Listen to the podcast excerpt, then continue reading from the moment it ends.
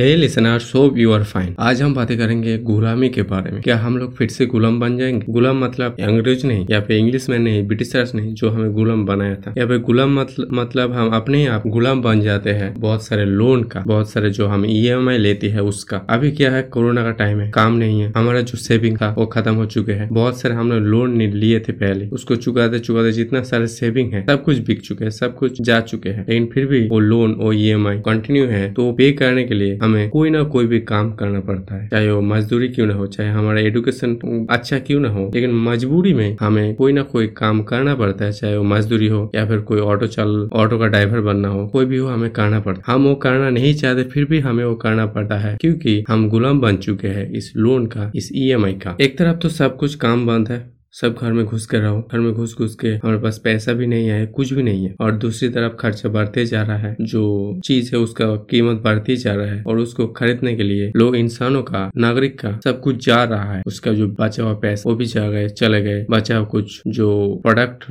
होते थे, कोई भी सामान होते थे, सब कुछ बिक गए। सोना होते थे, सब कुछ बिक गए। और वो आप हाथ में, उसका हाथ में ज़ीरो है, पैसा है, कुछ भी नहीं है। इसीलिए मजबूरी में वो कोई भी काम करने के लिए मजबूर हो जाता है। कहीं पे भी अपना फैमिली को चलाने के लिए लिए, अपने आप को चलाने के लिए। अपना फैमिली के लिए वो कुछ भी काम करने के लिए मजबूर है। और इसे कहते हैं गुलामी। मानसिक गुलामी तो है ही, और ये है ईएमआई गुलामी या फिर लोन गुलामी। कब इस गुलामी से लोगों को छुटकारा मिलेगा, पता नहीं। मैं भी इस गुलामी का शिकार हुआ हूँ, और मैं भी ये भुगत रहा हूँ। अब इससे छुटकारा कब मिलेगा, पता नहीं। होप की बहुत जल्द सब कुछ ठीक हो जाए। लेकिन जैसा हालत है, और जैसा पॉलिटिशियन का रवैया है, ऐसा तो लगता है ये कभी ठीक होगा नहीं, और भी टाइम लगेगा। लेकिन कब तक चलेगा ये भाई? मैं तो बहुत ही टेंशन में हूँ। आप लोग क्या सोचते हैं इसके बारे में? आप कमेंट में बताओ। और हाँ मुझे फॉलो कर लो। Thank you